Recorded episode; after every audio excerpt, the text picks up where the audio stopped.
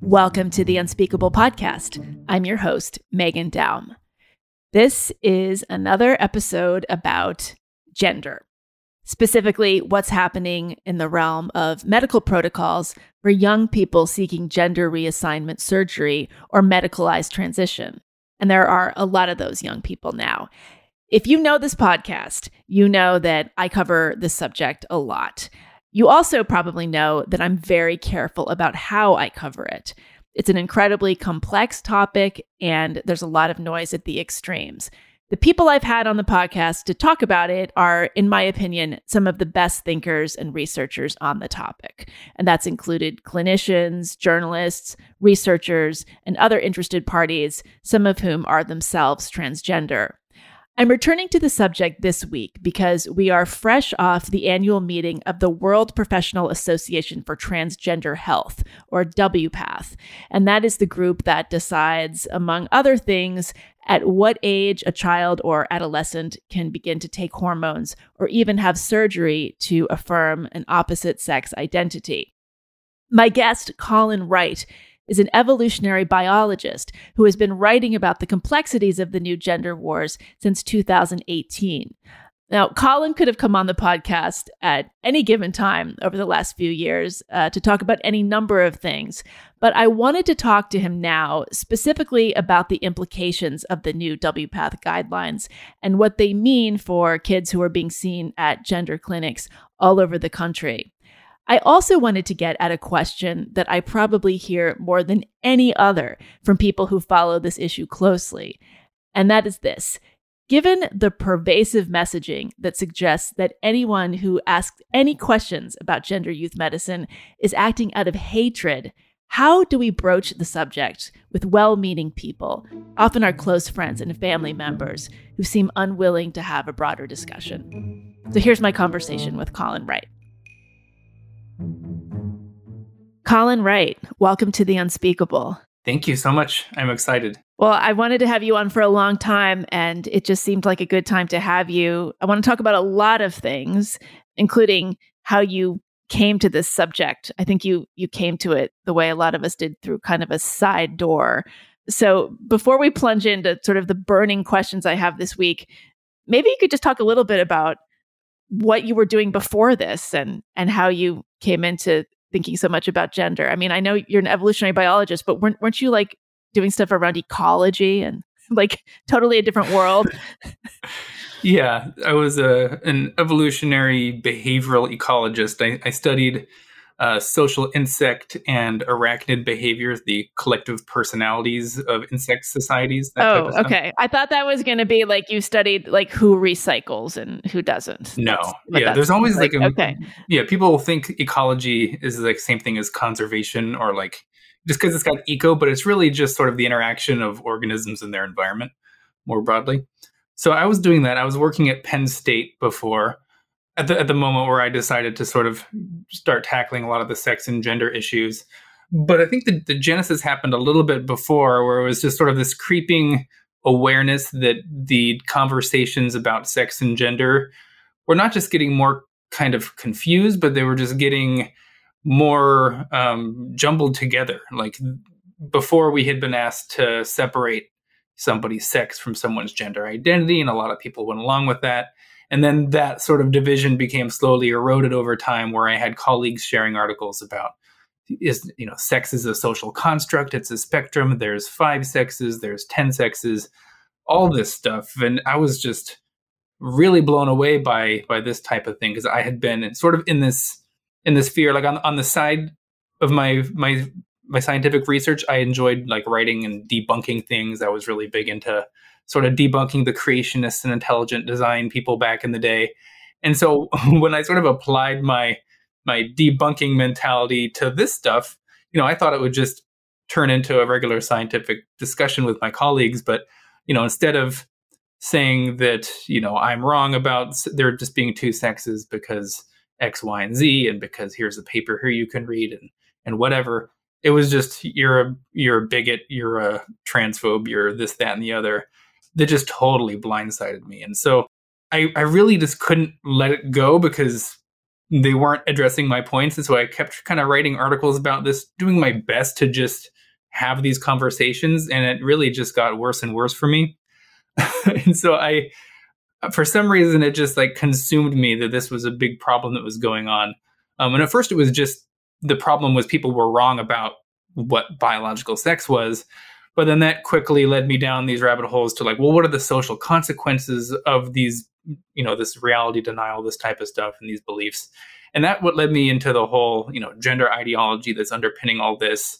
Led me into, you know, areas where males are trying to compete in female sports and go into women's prisons, and then this whole like child uh, medicalization going on about gender nonconformity. So uh, I ended up leaving academia because you know, there had been I'd written a bunch of articles and it caused a lot of people to swarm on me on social media and they were trying to you know get me fired from my job and writing uh, articles to my my department and things like that. And so I decided to to sort of leave and I worked at Quillette for a little bit.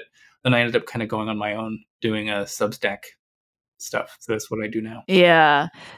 So in it was around 2018 when you left academia or when you started seeing yeah. these articles? Okay. And it was 2018 when I first wrote my first sort of article for Quillette that was my problem with the whole sex denialism type stuff.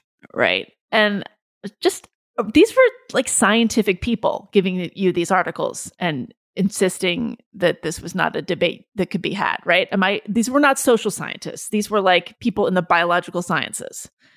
Yeah, I first saw it among my friends who were PhD students in sort of these, some were cultural anthropologists, some were physical anthropologists, but then the people in my actual department would double down on this stuff too, and they were they ended up sharing all these things too. So evolutionary biologists, people who are working in geneticists, even microbiologists, things that are pretty distant from the whole social sciences. Yeah. Wow. And so was the gender uh, was the youth gender medicine aspect in play at all at that time? I'm sure I know it was going on, but it was not anywhere on my radar at the time. That was that was pretty distant from my thoughts at the time. At the at the time, I was just like, some people are wrong about science, and if I just can show them using evidence and stuff, then this will I'll be able to correct them on this, you know, in a very friendly way. that was my mentality. Yeah, it would be so simple. I think we all have that moment. Oh, I just I'll just explain it. I'll just yeah. explain it and they'll see if I can I'm only right. make my words a little clearer, like that that was sort of my mentality going into it. And I realized that there's there's actually no combination of words that will work. Uh, well, okay, so there's a lot to cover here, but I want to talk about this most recent meeting of WPATH, which is the World Professional Association for Transgender Health. Do I have that right? Yes. Okay. And the reason for that is, you know, I've talked a lot about this subject on the podcast and I talk about it a lot in my life.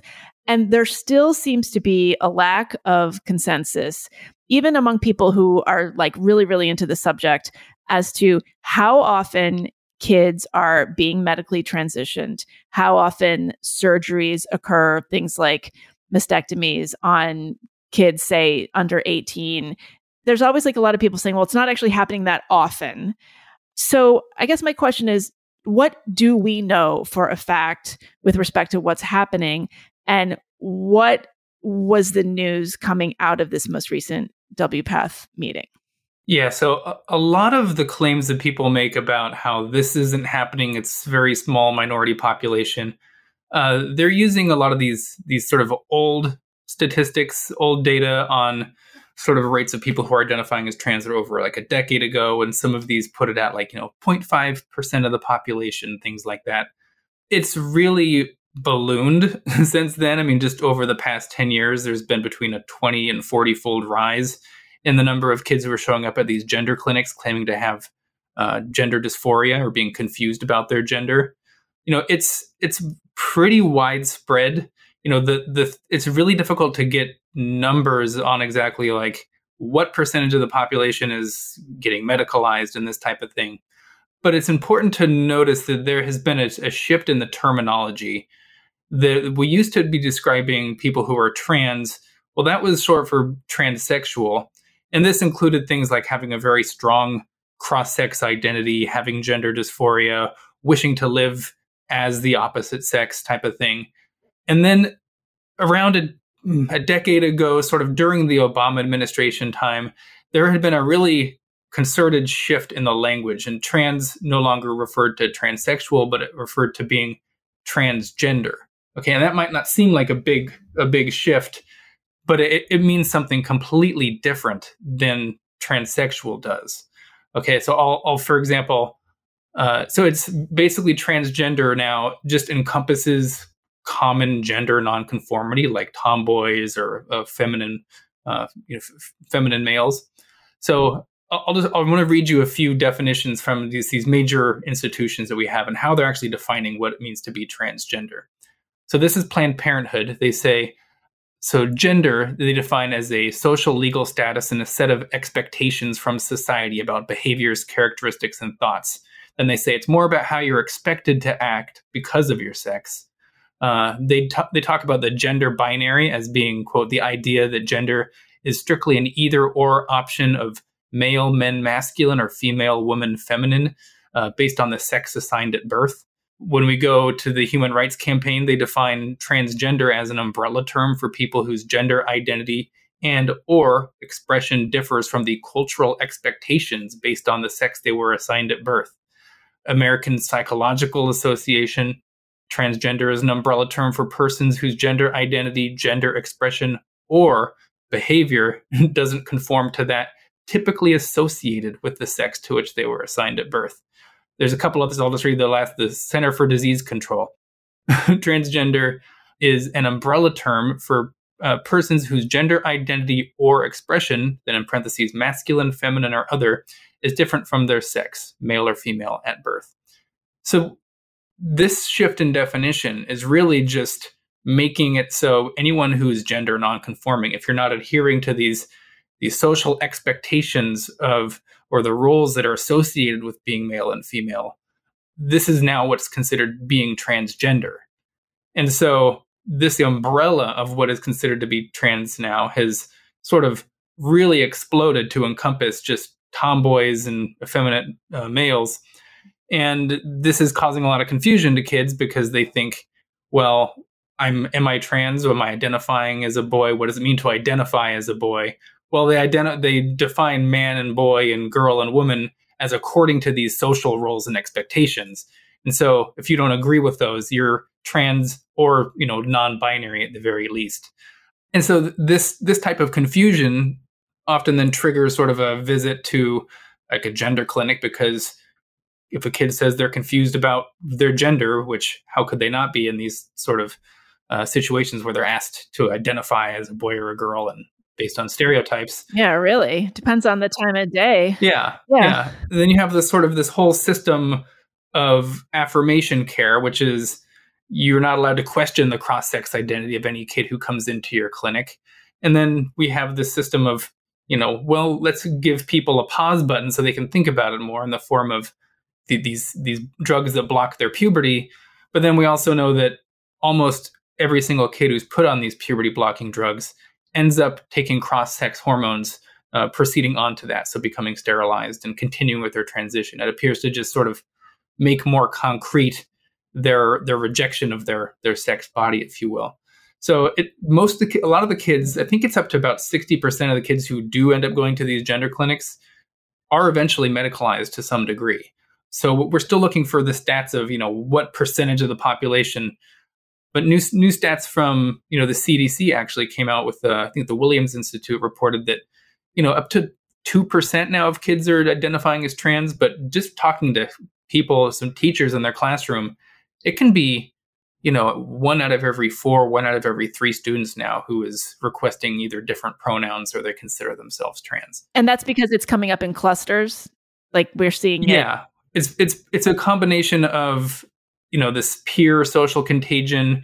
I do think you know the social acceptance know, you know it's sort of this mainstreamed uh, idea now. And then as i mentioned you have this definitional shift of what it means to be trans um, that if when kids go to the aclu or the hrc or they look up you know what's the american psychiatric, Psych- psychiatric association saying about whether i'm trans well they they read these definitions and yeah, I don't I don't identify with the cultural expectations typically associated with being female or male.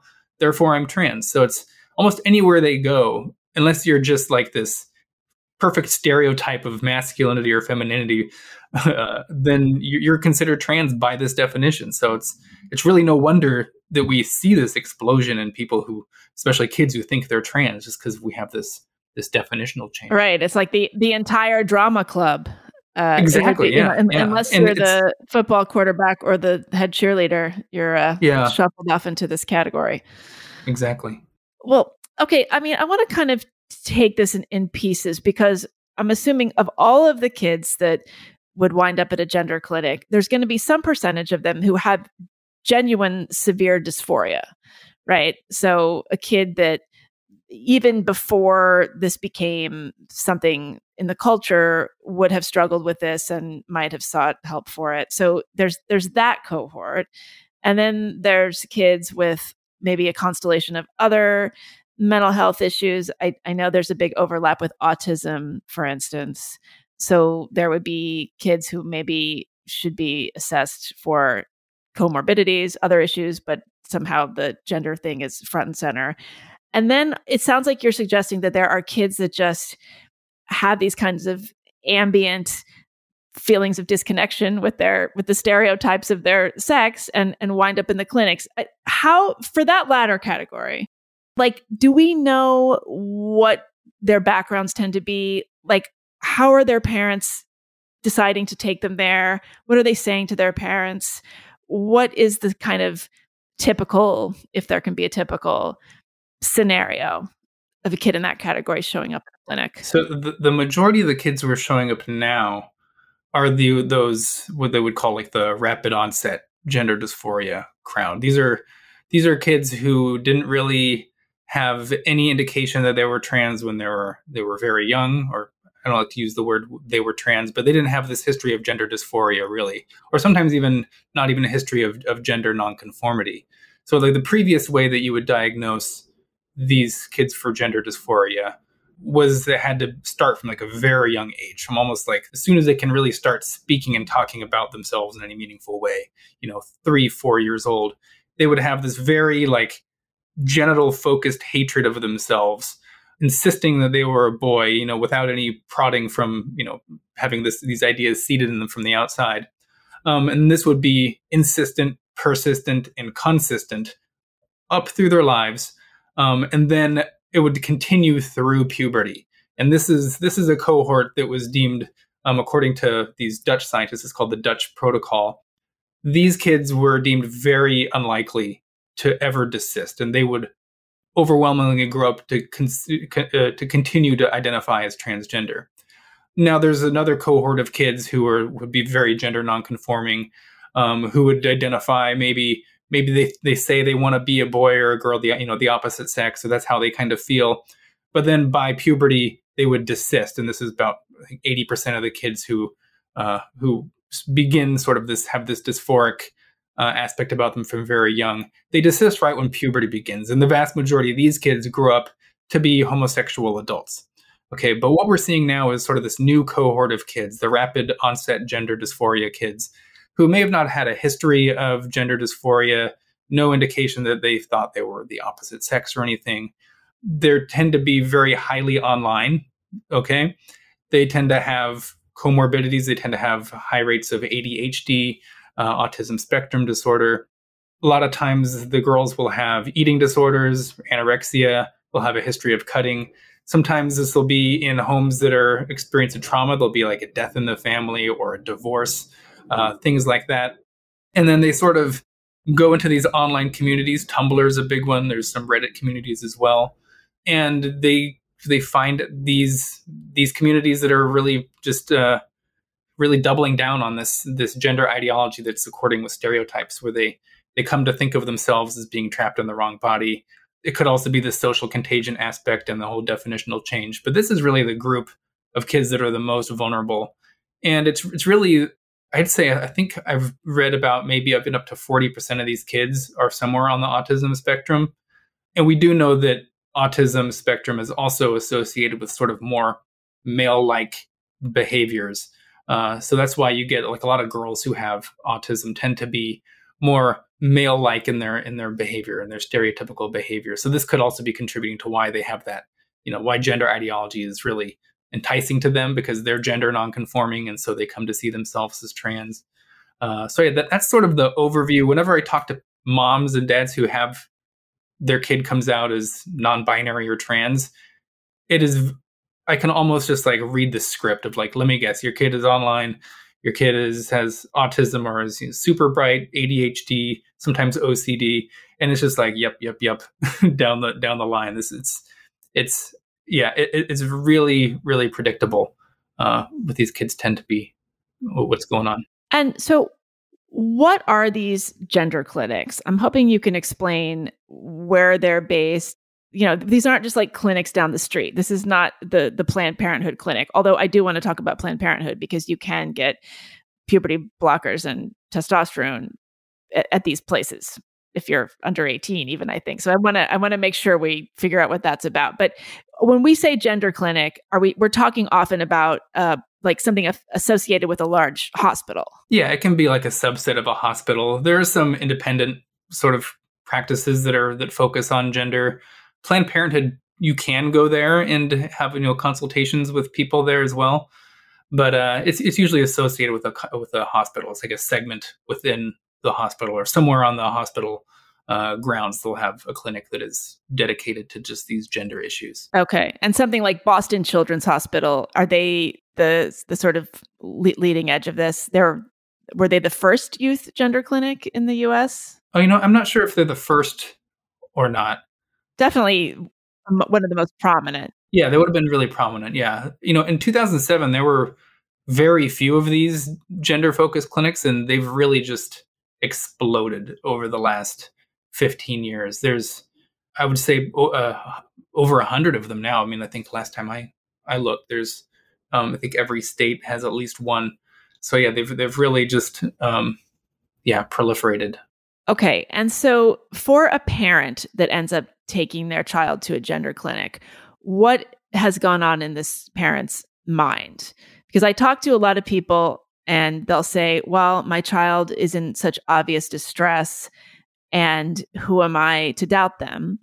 And they also, I think, associate the transgender movement with the gay rights movement. And a lot of people at this point, most people certainly I know, support gay rights. And so these things all get sort of tied up into one package. So, what kinds of conversations have you had with parents who embarked on this journey with their kids and it went one way or another? Yeah, it, it usually totally blindsides the parents. Um, it is overwhelmingly moms that are that are the focus of this. For some reason, not in every case, but mostly the dads are in the sidelines while all this stuff's going on. It's spearheaded by moms. The mom usually just they have their their initial reaction is kind of being horrified at first because they might have you know if they have heard anything about trans kids or something it's that their suicide rates are through the roof that type of stuff. And so they they do what every mom would want to do. Well one either they'll try to do some research on their own and they'll go onto these facebook groups to you know google about you know my kid is trans type of things.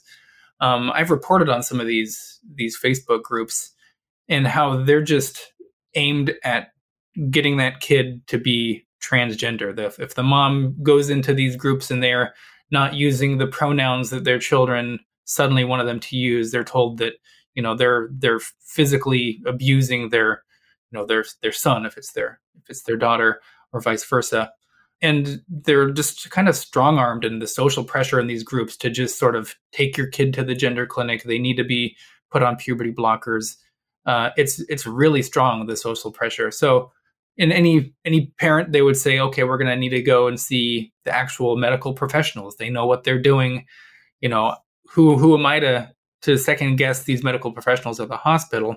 So they'll go to the gender clinics, but you know the the main type of you know quote unquote care that they're they're given is what's called gender affirming care, and this is sort of a broad term for just really not questioning whatsoever the the transgender identity of the kid who walks in there. If the kid goes in and says, uh, you know, they're they're a little boy and they want to be called a female name, they have a new a new girl name, they'll be referred to that. They'll be referred referred to you know he, uh, she, her pronouns in there. There is just there's there's no assessment beforehand. It's just a completely accepting type of uh, what they would call care that they're giving these kids. But there's plenty of reason to believe that this this sort of social affirmation, this this beginning of a social transition, actually sort of solidifies their dysphoria in the end. The APA has gone on and said that other types of therapy, these more exploratory therapy to look at maybe what are the underlying causes that are uh, resulting in a kid claiming to have this transgender identity. You know, where is this coming from? You know, they might have had a history of trauma. Can we investigate things? Or there's another model that's it's called watchful waiting. That's just you know don't don't affirm the kid's identity, don't really deny it, just sort of let them sort of work through what they're doing um, you know, the APA has gone on and said, or sorry, the AAP has gone on and said that this is actually a type of conversion therapy uh, because you're you're not affirming the kid's transgender identity. You're trying to make them quote unquote cisgender. Uh, you have a, a, goal in mind. Where most parents are really they're just thinking, you know, I, if we can get my kid to be happy and comfortable in their own body, you know, that would be a good thing. That would be uh, beneficial than this other path, which is sort of a, a lifetime dependency on medication, uh, you know, and even possibly very invasive surgeries. So it's sort of all affirmation all the way. And so parents think their kids in many instances are getting these rigorous assessments and that, you know, they're going to be told that their kid isn't really trans because the, the parents know them better than anyone else possibly does. They raised them since they were, you know, just till they, since they gave birth. Um, but a lot of these clinicians, they'll just come back and tell them, you know that they, they just guide their kids down this pathway to transition even more and so this is a really big problem when you have these institutions like this that are that are captured by uh, this ideology that just draws them in more because you sound like a crazy person if i'm saying like don't listen to your doctor. Don't listen to the american psychiatric, uh, psychiatric association or the endocrine society because they've been captured. Like i sound like the tinfoil hat wearer. Well, that's yeah, and I, and the and it's the the the American Association of P- Pediatrics or the whatever it, the the pediatric associations have also they have um, endorsed the affirmative care model. Is that correct? Exactly. Yeah. Yeah. Okay, because this is as I was listening to you talk. I mean, I know this subject very well. I've covered it a lot, but I can hear people, I can imagine people listening and saying, "Oh my gosh, this guy sounds crazy." They can't all be like this. It sound it sounds conspiratorial. Like the the idea that these institutions have been captured, that all of these clinicians are under the sway of this of this mentality that there's some kind of these are these are downstream effects of some kinds of some kind of you know, new doctrine sweeping through what like social work school. Like, so I want to, I want to try to tease out like, where is this coming from? Is this all coming from some kind of academic exercise founded by Judith Butler? And then it's going right down into, you know, exam rooms of random clinics in any given city in America. Like, mm-hmm. how did this all come to be? That is a, a, a very big question. it's it is really uh, complicated. You know, it's it's just sort of a perfect storm in many ways. I mean, we've had sort of the the the buds of this, the seeds of this that have been germinating in a lot of humanities departments. And you brought up Judith Butler, definitely a big proponent of you know gender being a performance type of thing. And Fausto Sterling talking about you know similar similar themes of uh, separating out sex and gender, and gender refers to you being a man or a woman or a girl or a boy. She specifically did a lot of work of trying to say that, you know, people are, you know, the sex is a social construct and we can only talk about degrees of maleness and femaleness. And then at the other side of her mouth, you know, you can just identify into these categories uh, across the board. There's the academic, I guess, queer theory component, which is you know an emergent field of within postmodern philosophy and social constructivism, uh, which talks about these. You know, it, it sets out to sort of blur the lines between any type of binary category because they think that these binaries were set up by people who have power who want to maintain oppression over groups and so these aren't real categories and so this queer theory really just goes in and tries to blur all borders they see in nature it's it's properly insane. You know, there's there's some there's some like nugget of truth to some of these ideologies where it's like, you know, it's good to show the edge cases of where things maybe your categories kind of break down. But then they'll they'll find any amount of blur in a line, and then they'll just extend the blur out to the entire picture, uh, which isn't really a good way to go about things. And then they've sort of hitched that whole trailer, all this this crazy postmodern philosophy that was, you know, really done away with during the the Sokal hoax, Alan Sokal, where he was sort of debunking a lot of this stuff in the physical sciences and physics and things like that. That went away. You know, he was largely debunked, but then these same sort of philosophical ideas then hitch their trailer to sort of the LGBT movement.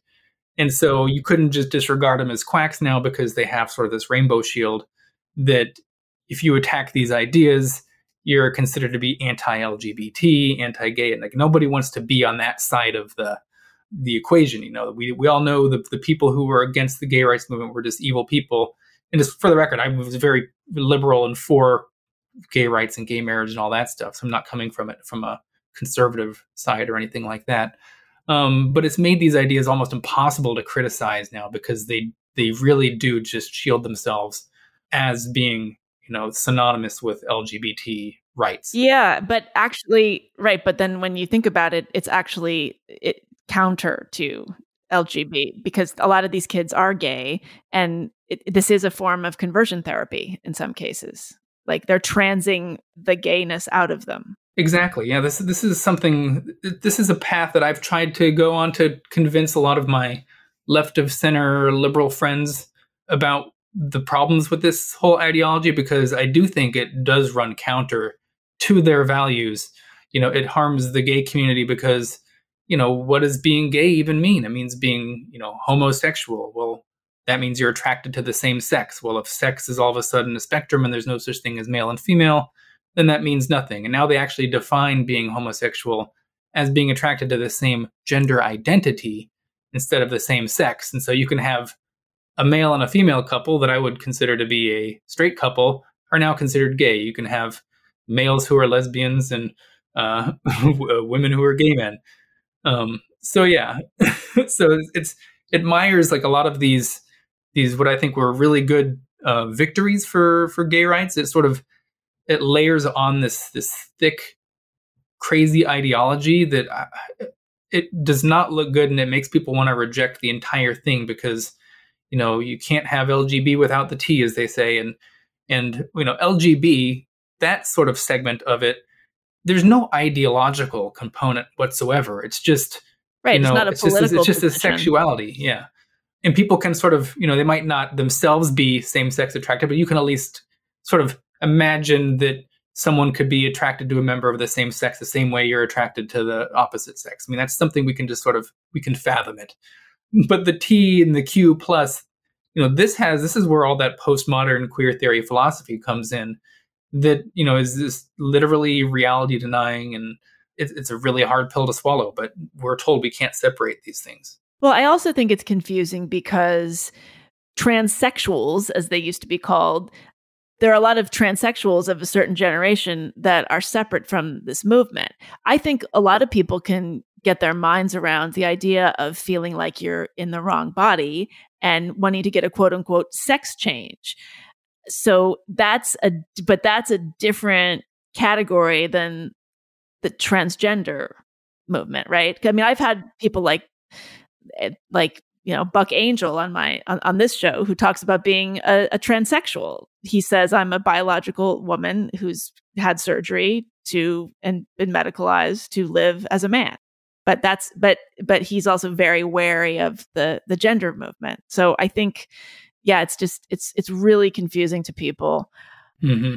yeah i mean so i i give buck angel as an example too of of really the ideological shift because you know there's nothing that buck angel or people like blair white a trans woman there's nothing that they're that they believe that is at odds with reality you know they have they both would say they had a psychological condition that caused them to have this really strong psychological reaction to their sex body that caused them this immense amount of distress.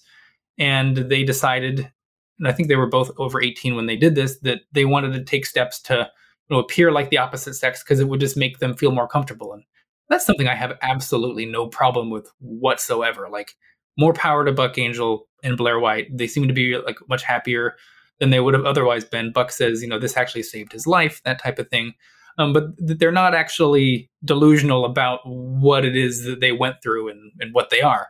where that's not really the case with the new ideology where they say, you know, trans women are literally women. They're biological women. You'll have people like Rachel McKinnon on TV saying that they're actually a biological female now because they simply identify as one.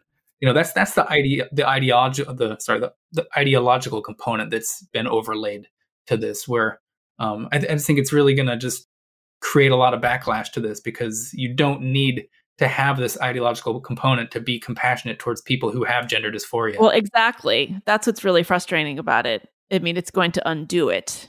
I want to ask you about intersex conditions because this is something that also comes up. People say, well, there are many, many more people with intersex conditions than we realize, and a lot of them are trans.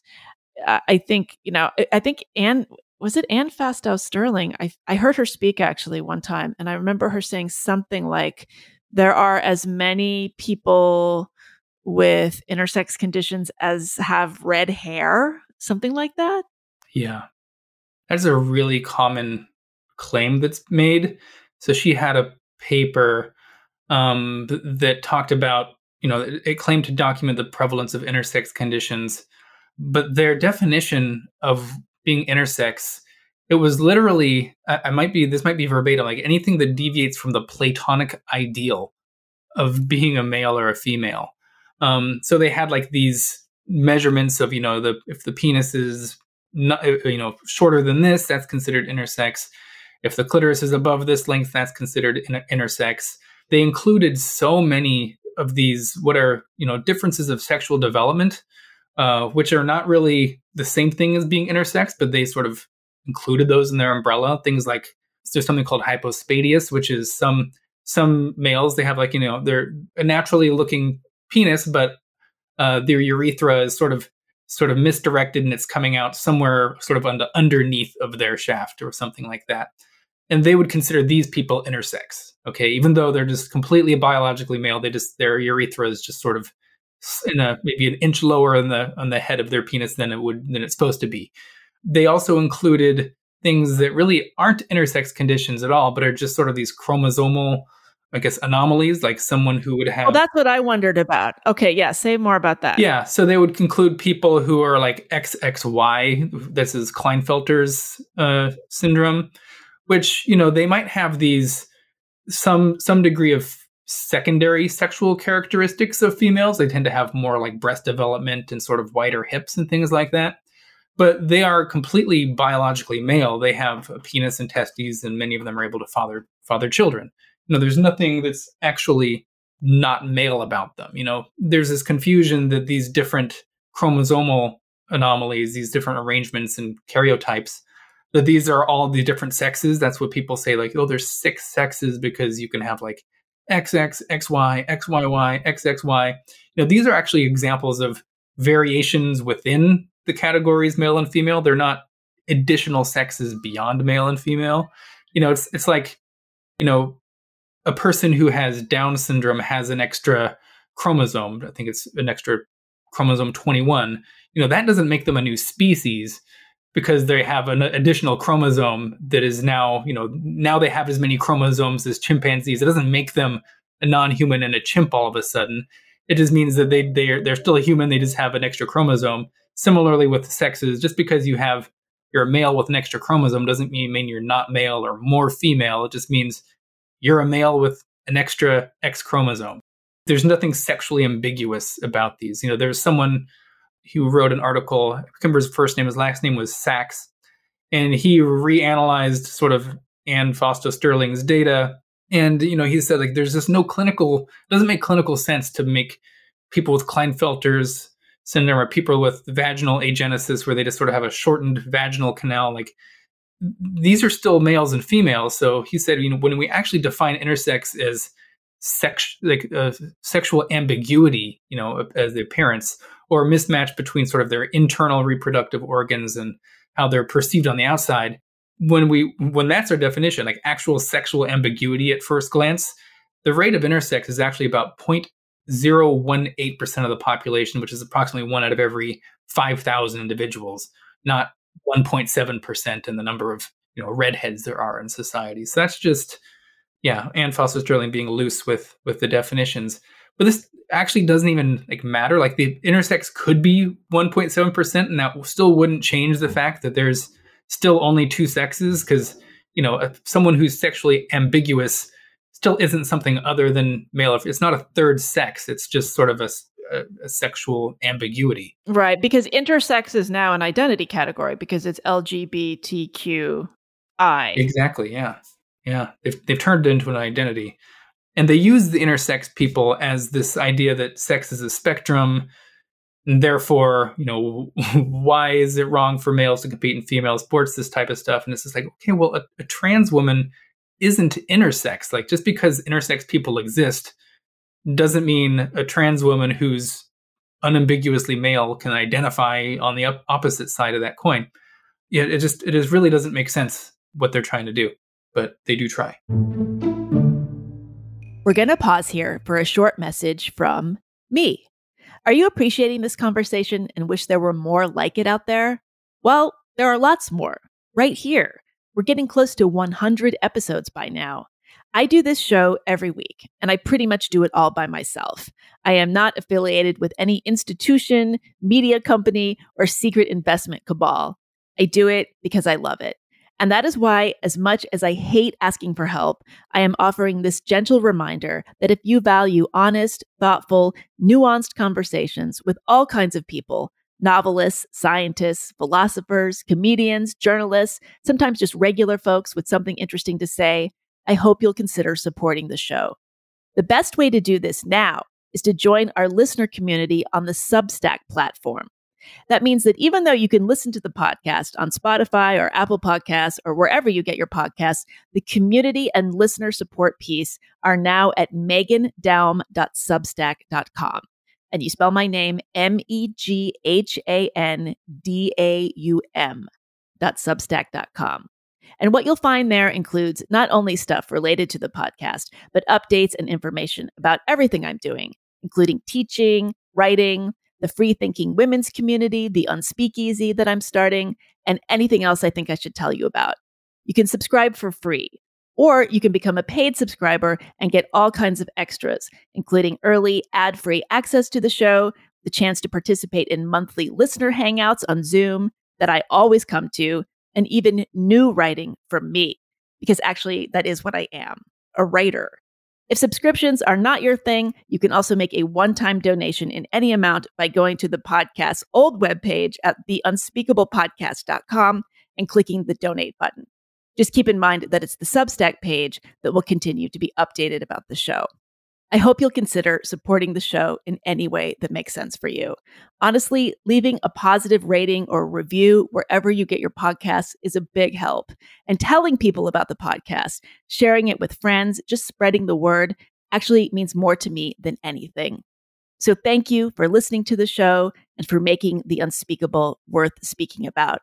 And with that, back to the interview.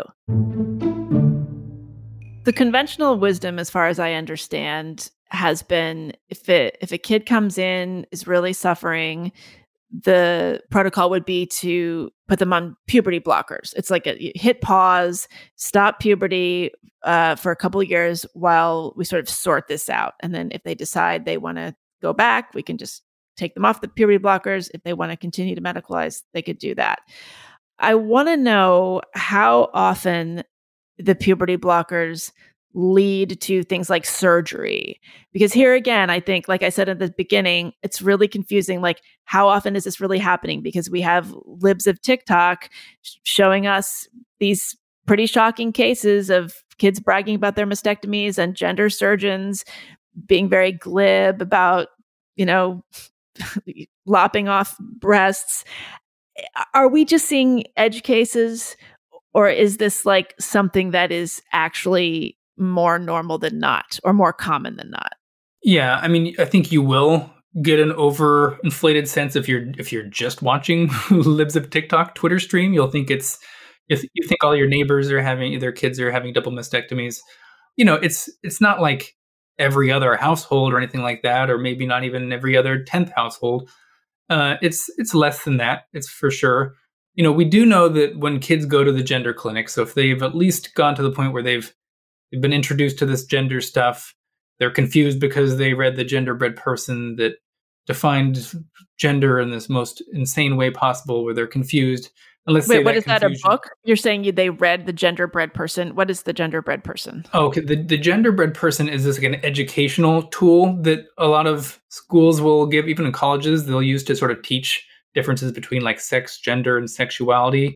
I want to read you their definition of uh, gender identity for the genderbread person because it's like, how could you not visit a gender clinic after you read this thing? Uh, let me see if I can find it they define gender identity and this is what they're giving you know children this is so common everywhere like it's i wouldn't be shocked if it's like over half of schools have this especially if you're in a progressive area your kids are probably going to see the genderbread person. Or like elementary school kids. Yeah or the gender unicorn or the the gender elephant. There's a few of these ones but they're really really common. So this poster defines your gender identity. This is verbatim. I'm reading it right now. Uh, gender identity is how you, in your head, experience and define your gender based on how much you align or don't align with what you understand the options for gender to be. And that's okay. just yeah. I'm I'm confused. I'm a 37 I got to cut this interview man. short and run to a gender clinic now. So know, like I'm it's great feeling having dysphoric you. just reading this. So that's that's going to confuse kids. It's going to confuse adults about what their gender is. And then so if they do go to these gender clinics, you know, and they have the conversation about I'm just really confused and you know, we've seen the Philadelphia Children's Hospital talk about how like, you know, this is it's just a pause button if you want to just buy time to think about your your gender before puberty. So it's they really do market these as like very, you know, we, we can just put you on these. It's no no big deal. But we have a lot of studies now about kids who are put on puberty blockers and more than 97% of kids who are put on puberty blockers continue on to cross-sex hormones. And that that combination alone will sterilize you if you haven't gone through puberty. So if your if your puberty is blocked, you haven't gone through puberty yet, and then you're put on cross-sex hormones, you will never be able to have biological children ever again. And do we know why they are more likely to go onto cross sex hormones? Is it because they like it? Is it because they stay in this kind of cultural ecosystem and they're talking about it all the time and thinking about it all the time? What what causes it? Yeah, I, I don't think we know exactly what causes it, but it's you know it, it really just it stops your body's development. Your your your hormones regulate so much about your body, your mood, your judgment on things, so many, you know, even bone health, all this stuff. Um, it just seems to sort of, yeah, I mean, it's a pause button in a sense that it just pauses your body's development and, and which includes your mind as well. So if you're having certain gender dysphoric feelings, then it's just going to kind of persist when you're put on these puberty blockers. I mean, your your sex hormones in a way do contribute to your you know uh, how you mature how you come to understand yourself and we just have this idea that these these kids who are you know before puberty that they're sort of these these little philosopher kings and they they know themselves better than any adult does because they haven't been subject to this you know socialization as much and these puberty blockers they for whatever reason they tend to just sort of concretize this uh, this dysphoria that they may be experiencing in their lives. So I've brought this up before, but you know, it's it's nearly you know 97% of kids who are put on it go on to cross-sex hormones. You know, if this were if the opposite were true, if if 97% of kids who are given blockers didn't go on to cross-sex hormones, but instead returned and would maintain their quote unquote cisgender identity, a lot of these activists they wouldn't they would view this as its own type of conversion therapy because they say it's it's more likely to make them cis than trans. But because it makes them overwhelmingly trans, people use this as evidence that oh, the doctors were right to give these kids these puberty blockers. That just shows that it was appropriate.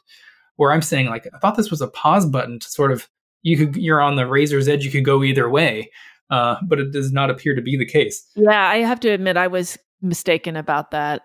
And another thing I was mistaken about is I I thought that there was really rarely, if ever, surgery being performed on kids under 18 say so but but learning what the wpath guidelines now are it seems like that's not the case so can you talk about that a little bit yeah so the wpath standards. They're what's important to understand with them is their their guidelines and they don't have it's not like it's a law. It's not like if you break the wpath uh, standards of care their their guidelines that you've broken a law or anything like that. So already even when the guidelines were out before and they had these specific like age recommendations that those weren't like an enforceable things. They were just sort of like a guideline that kids who are in this age are generally mentally prepared to have this type of surgery or take you know have puberty blockers or cross-sex hormones etc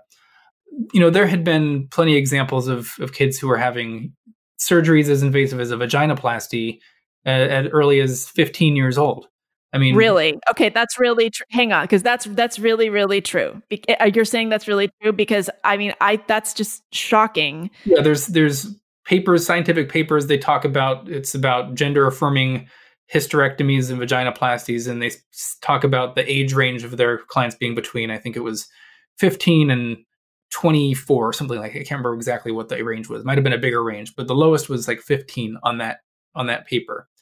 Jazz Jennings this has happened before the entire world was watching when Jazz Jennings had her uh, her vaginoplasty scheduled for when she was 16. It was supposed to happen at 16, but uh, Jazz had to lose weight before she had it, so it was it was postponed until Jazz was 17.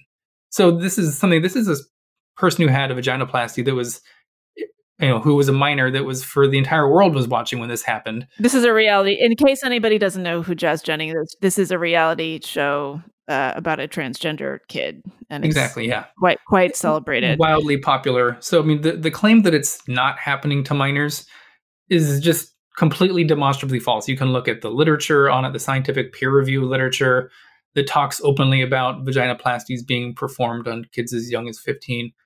And even phalloplasties, not quite. I think maybe 16 is the the youngest I've seen on these, these peer reviewed studies. And that would be sorry. Okay, a phalloplasty is actually penis removal or just testicles. What does that mean exactly? So there's several different kinds of phalloplasties. So um, a phalloplasty is someone that of a biological female would have that takes the skin from elsewhere on their body, sometimes their thigh or their forearm, that creates a neophallus is what they call it. So it creates a a penis like phallus yeah around you know where where the penis would normally be. That's you, you, have to have a hysterectomy before this. Why? Why do you have to have a hysterectomy before that? Um because when these are the female to male and so when you're taking testosterone this you know the longer when you have long exposure to testosterone it actually begins to sort of eat away at your at your uterus and other aspects of your female reproductive anatomy. So usually about five years after people go on testosterone, they have to have a hysterectomy just because it can like start shedding and deteriorate and it can cause you know you, you can die if you don't have a hysterectomy after about five years. Oh my gosh. Yeah. No, it's it's a big deal.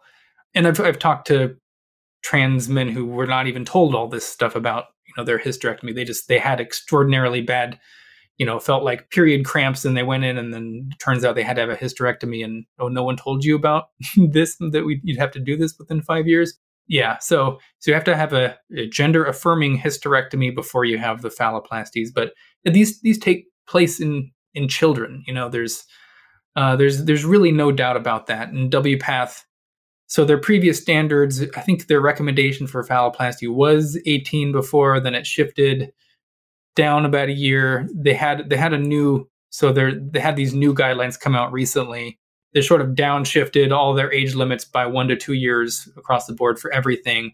And then just about a week ago, they published this correction to that that eliminated age uh, requirements, well, age minimum suggestions, su- suggested age minimums across the board completely. So they no longer have these age these these suggested age minimums. And we know that the the WPATH they got rid of these minimum age recommendations across the board because during their their conference that they're having, I think it's I think it just ended, but it was happening just this last week. They specifically said that they got rid of them because they wanted to make it less likely for practitioners to be sued for not following their guidelines to the letter. Okay, so this was this wasn't really done with the patients completely in mind. It was to minimize malpractice lawsuits to the doctors who are performing these on and they say this out loud. They do yeah. There's we got there's videos of this. I, I, posted it on my twitter when it came up there and it's and it is completely textualized too. It's not like just a little clip taken out of nowhere. They go into detail about how it was like this this fine balance between minimizing malpractice lawsuits and maximizing uh, insurance money to pay for these types of surgeries. So they're literally just saying this like it's i'm not editorializing here whatsoever you can look at the videos as they're online. I think there's some that were posted, published by uh, the Daily Wire, and you can see the watch the videos for yourself on uh, that have been posted. And I'm hearing this now. Oh, it was published by the Daily Wire, so of course, how can we trust that? Because, but the the fact is that yeah. the mainstream media reports on this extremely gingerly, if at all. Uh, that's that's putting it charitably. Yeah, they won't they won't talk about it, and so that's why it's you know become sort of this right left issue where people like me who are coming from the left, I can't get on any left of center program whatsoever. They've never even reached out at all. And then I get people calling me like, oh, I'm, I'm right wing because I go on right wing media. And I was like, well, it's not like I'm saying no to CNN or MSNBC. Like I would happily go on there. I prefer to. That's the audience I want to, I think needs to hear this more than anybody. Right.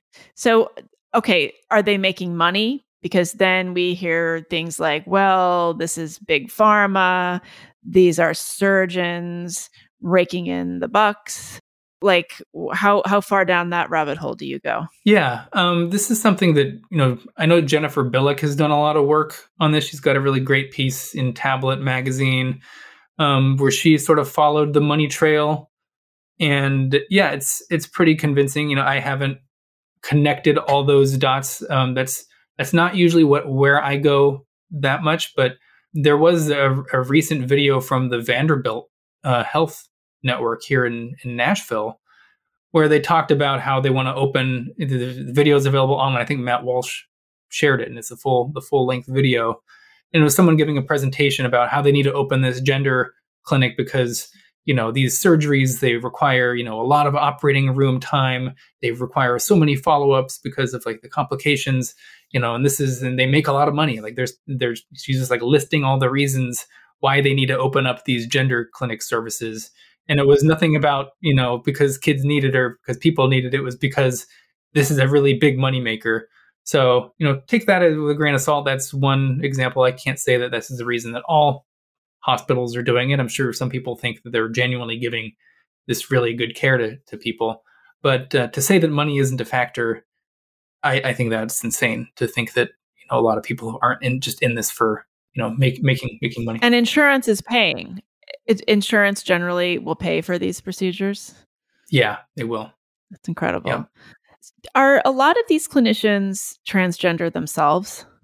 There are a lot more that are than in the general clinical uh, in the general population, um, but it's it's not done only by by trans trans people. It's it's no, it's it's not you know it's not like just trans people are doing this. There's plenty of you know quote unquote trans allies who are doing this, but allies, right? Well, because yeah, it's definitely yeah.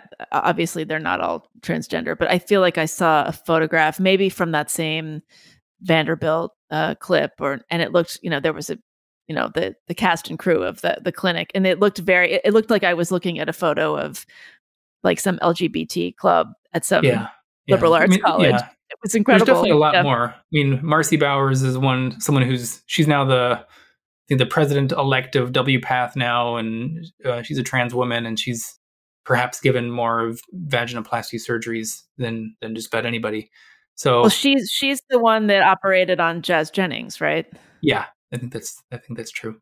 Okay, so but I want to go back to okay, so the the phalloplasty is that's the way what you were describing earlier. That was for biological females becoming males. But the other way around, is that also called phalloplasty or is that something else? That's that's the vaginoplasty. Okay. Okay. And how much more of this is happening in girls than in boys because I feel like initially the, the, the whole ROGD concept, which is ROGD, rapid onset gender dysphoria, is considered hate speech by by activists.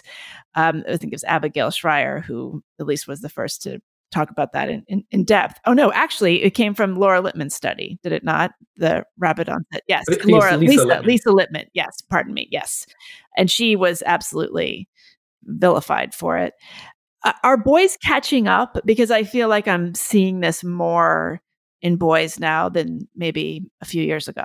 Um, you know, I haven't seen recent data that suggests boys are catching up. You know, there there was already sort of that sex ratio flip that occurred. So it used to be the case that boys were more likely to be transgender or uh, when they grew up. There was more transgender women than there were trans men.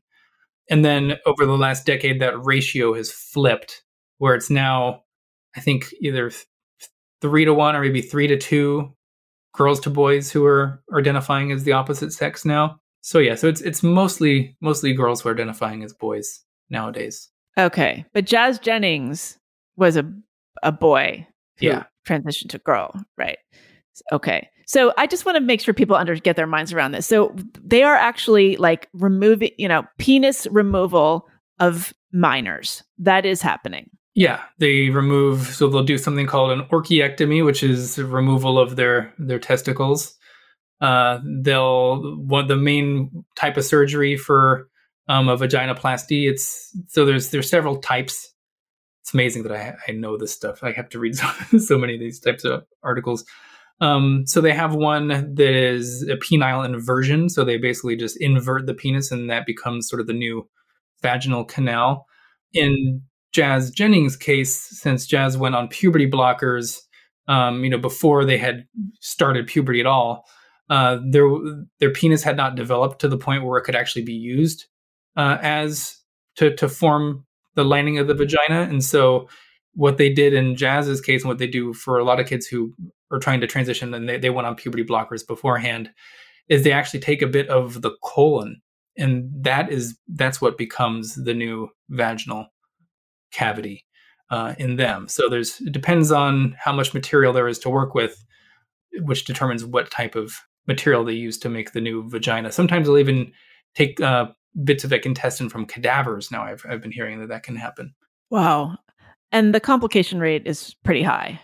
We know that it's incredibly high. Yeah, there's you know phalloplasty is the I think the highest complication rate. It's in the sixty percent, but that's you know that encompasses all of the different types of things that can go wrong. Some of the things are, you know, they say minor, but they'll see like minor issues are like a fistula, which is sort of like a connection between two different organs or two different, you know, like your urethra and your colon or something.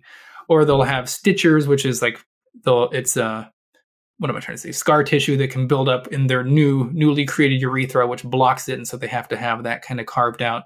There's just there's so many things that can go wrong um, and if they decide that they want to have these implants put in their new, you know, neophallus so they can sort of pump it up to get what something that resembles an erection, they can, but those can only be in there for up to three years before they need to be replaced. And so there's just there's so many follow-ups and so many complications that can go wrong with these surgeries. But the, in the literature, when they talk about this, they'll say like we had like a low complication rate. You know, it was thirty percent. I'm just like thirty percent.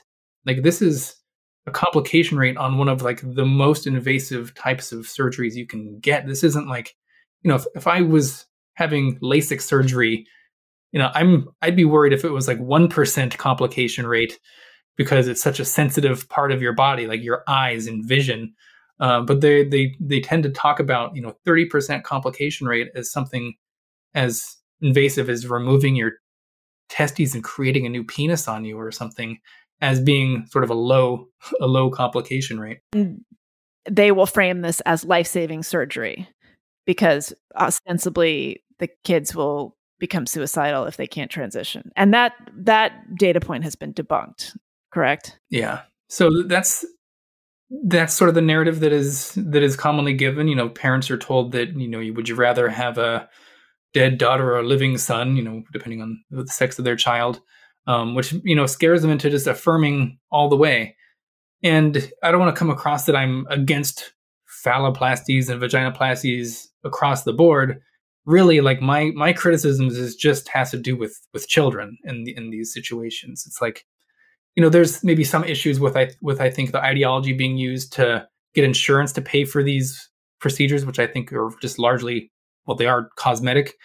There's another debate of whether insurance should cover these even for adults in some cases, but at least for children, absolutely not. I don't think we should be having these types of surgeries just because the ideology that they're based on is completely ridiculous. Uh, the data that you know, there's no good long term data about if these are actually contributing to their mental well-being in the future or actually reducing suicide. And they're largely experimental and the regulations on these things are nearly non-existent. I mean and they've just gotten more more non-existent now that you don't have the guidelines even giving minimum age recommendations anymore. What do you think this is going to look like in 10 years?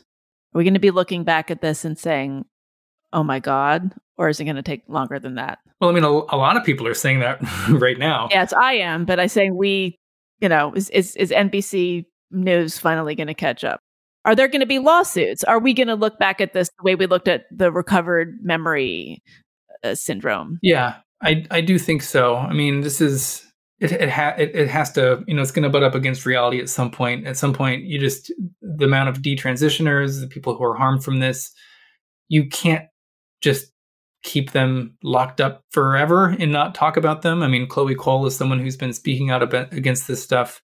She's a detransitioner, had a double mastectomy when she was, I think, 14 or 15.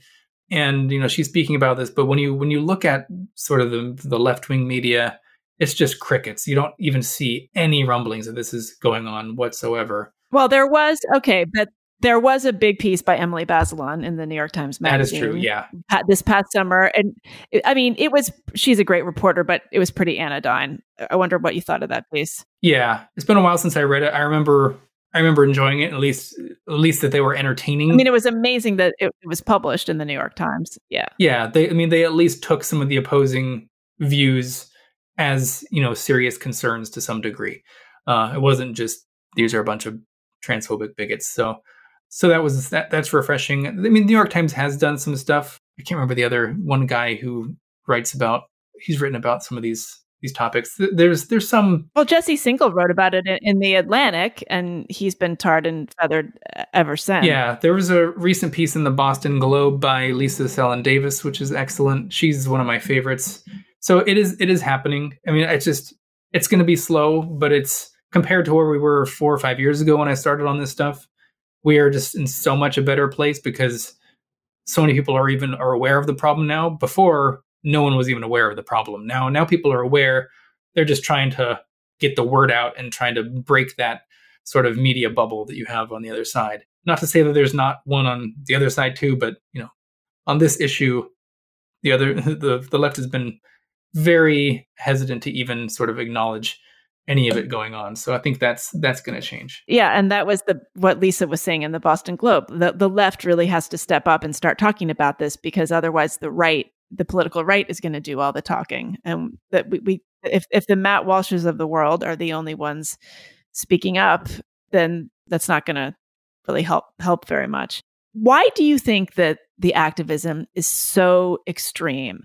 I think that it's because there there are all these mental health issues within this particular cohort of people who have gender dysphoria or enter into this arena and for whatever reason and then they act out on social media. We're we're seeing a whole bunch of mental health issues coming out and they come out in the form of very very toxic activism. Yeah, I think that's part of it. I mean, it's the people who tend to be the most virulent, I guess, are a lot of these, you know, the the auto gynophile trans women people. Oh yeah, we didn't even get into that. Yeah, that's a whole other thing. They, they tend to be, in my experience, the most venomous because, you know, actually, I'm not sure why that is. I have like maybe some ideas of why that might be, but I don't know if Oh, might have to bring you back or do some bonus content. and so there's there's there's all kinds of personality reasons why you might think that what why they're so uh, sort of rabid online about this stuff. But another thing is, I think, is that you know the the further your ideology is from reality, like the less you have to gain from a rational public discourse. I mean, they if they were to sit down with a lot of these people who talk about these issues in a one-on-one conversation where you know you have just a moderator there to make sure people aren't you know being violent or something they would not fare well in an actual one-on-one open debate about this topic where they can you know they can't squirm out and block you on twitter or something. And so when you know when you don't have the sort of reason and evidence on your side well you you there's a lot of other levers to pull that are not reason and evidence and one of those are is just to talk about your opponents as being the bigoted transphobes that they are and they're out to you know get your children they're trying to withhold life-saving care from from kids. Uh, these are bigots. They need to have their you know their platforms shut down because they're promulgating medical uh, misinformation. You know anything but having the actual conversation is what they try to do because as i said they they really they would not fare well in the conversation that would just be a major sort of emperor's naked emperor moment for them if they if they were to subject themselves to that well, the whole thing is a naked emperor movement. And it's just astonishing the way that big institutions and otherwise reasonable people are going along with it. Yeah. And I mean, I, as I mentioned earlier, it's, I had to take a while to, to realize that I'm, I'm actually don't think I'm the tinfoil hat person out there, but it's, it is a really bad position to be in where you're disagreeing with a lot of the major institutions on this issue because yeah, I mean, it's well, it's we're disagreeing with what they think they think, though. Like they can't even really, if they actually followed closely, they couldn't possibly think what they are saying. Exactly. Yeah. So yeah, this, I mean, that's what I'm engaged in is just trying to speak as clearly as I as I possibly can and try to debunk a lot of the the things that I guess I'm qualified to talk about, which is a lot of the sex spectrum stuff, um, because I have a biological background. But really, a lot of this stuff is just it should be debunkable with common sense. Like I I shouldn't need a PhD to talk about that there's only two sexes and it's not a spectrum or a social construct. I mean, these are things that are abundantly obvious to toddlers, um, but somehow we have to, you know, talk about this uh, specific thing. And I still get people say I'm not qualified to talk about these because I studied insects and I I can't even talk about humans. That's the position we're in right now. Well, before we wrap up, I'm just curious what kinds of things have happened to you for speaking up? Have you been, has this hurt you? Has it hurt your career? Or have you been able to carve something out that works? So it, it tanked my academic career. So I was writing a lot of these articles, and when I was at Penn State, I had a piece that came out in the the Wall Street Journal called "The Dangerous Denial of Sex," and then uh, some pieces in Quillette that came out around the same time. And this caused a really major backlash where people called my university and I had the diversity people there say that, you know, the students felt like they were unsafe on campus just because I was there. People went on to these job boards in my field and were posting jobs on the it's called the eco evo jobs wiki it's the place where anyone in evolution and ecology posts you know, looks for jobs and stuff so there's like thousands of people on this at any one moment and people were just posting jobs that said you know, Colin Wright at Penn State, and the job title was all caps, you know, Colin Wright is a transphobe race scientist, don't hire him. In which, you know, could take a day for these things to get off because I'd have to contact the board manager person. Race science, really? Oh. Yeah, yeah. And people were sending emails to departments that I was applying to, you know, calling me these names and not to hire me. So I ended up, you know, I know that people on hiring committees do look at social media and things like that, and so uh, I just didn't think it was. I had no confidence that I would my CV would be looked at, you know, just by its merits, and they wouldn't factor in sort of the things I've been writing about. And I even spoke to people who were the chairs at their university departments who said that they would like to hire me, but you know, I wouldn't get by their HR because they have to look at the applications first and they said there was just no chance that I would get past that because it would be considered too risky. And so I just said, you know, screw this because I don't want to like double down and work on my research here when I don't think that I'm in really in control of my own future. You know, I don't think my hard work is going to be, you know, given back to me in terms of here's a here's a job. Uh, so I decided to go out on my own. I worked for Quillette for two years as their managing editor. Um, I worked very briefly at FAIR, the Foundation Against Intolerance and Racism, and uh, then I, I, left and just went completely independent uh, to write on my Substack and uh, sort of make it a magazine that focuses on on these issues uh, almost entirely. So that's what I'm doing now.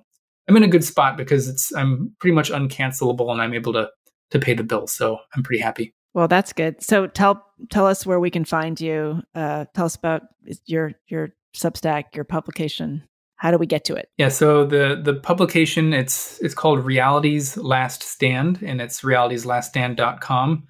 And that's really referring to the fact that if you can deny the reality of males and females as real uh, natural categories, then there's just you know that's that's reality's last stand because there's nothing else that can't be denied if if we let that slip through our fingers. So that's that's the reason for that title. Maybe gravity. Maybe gravity would be right up there with that. Yeah, yeah. That's that's next. Or the the world is round. but uh, I talk a lot. You know, I have people, biologists, will come on there and they'll write about the biology of sex and you know debunking things like the sex spectrum or why there's two sexes or just talking about sex differences in general. Uh, I'll have pieces that are talking about gender ideology and criticizing different aspects. I have feminists coming on talk about women's sex-based rights. Just sort of everything in this whole sex and gender sphere is what the Substack and publication is dedicated towards.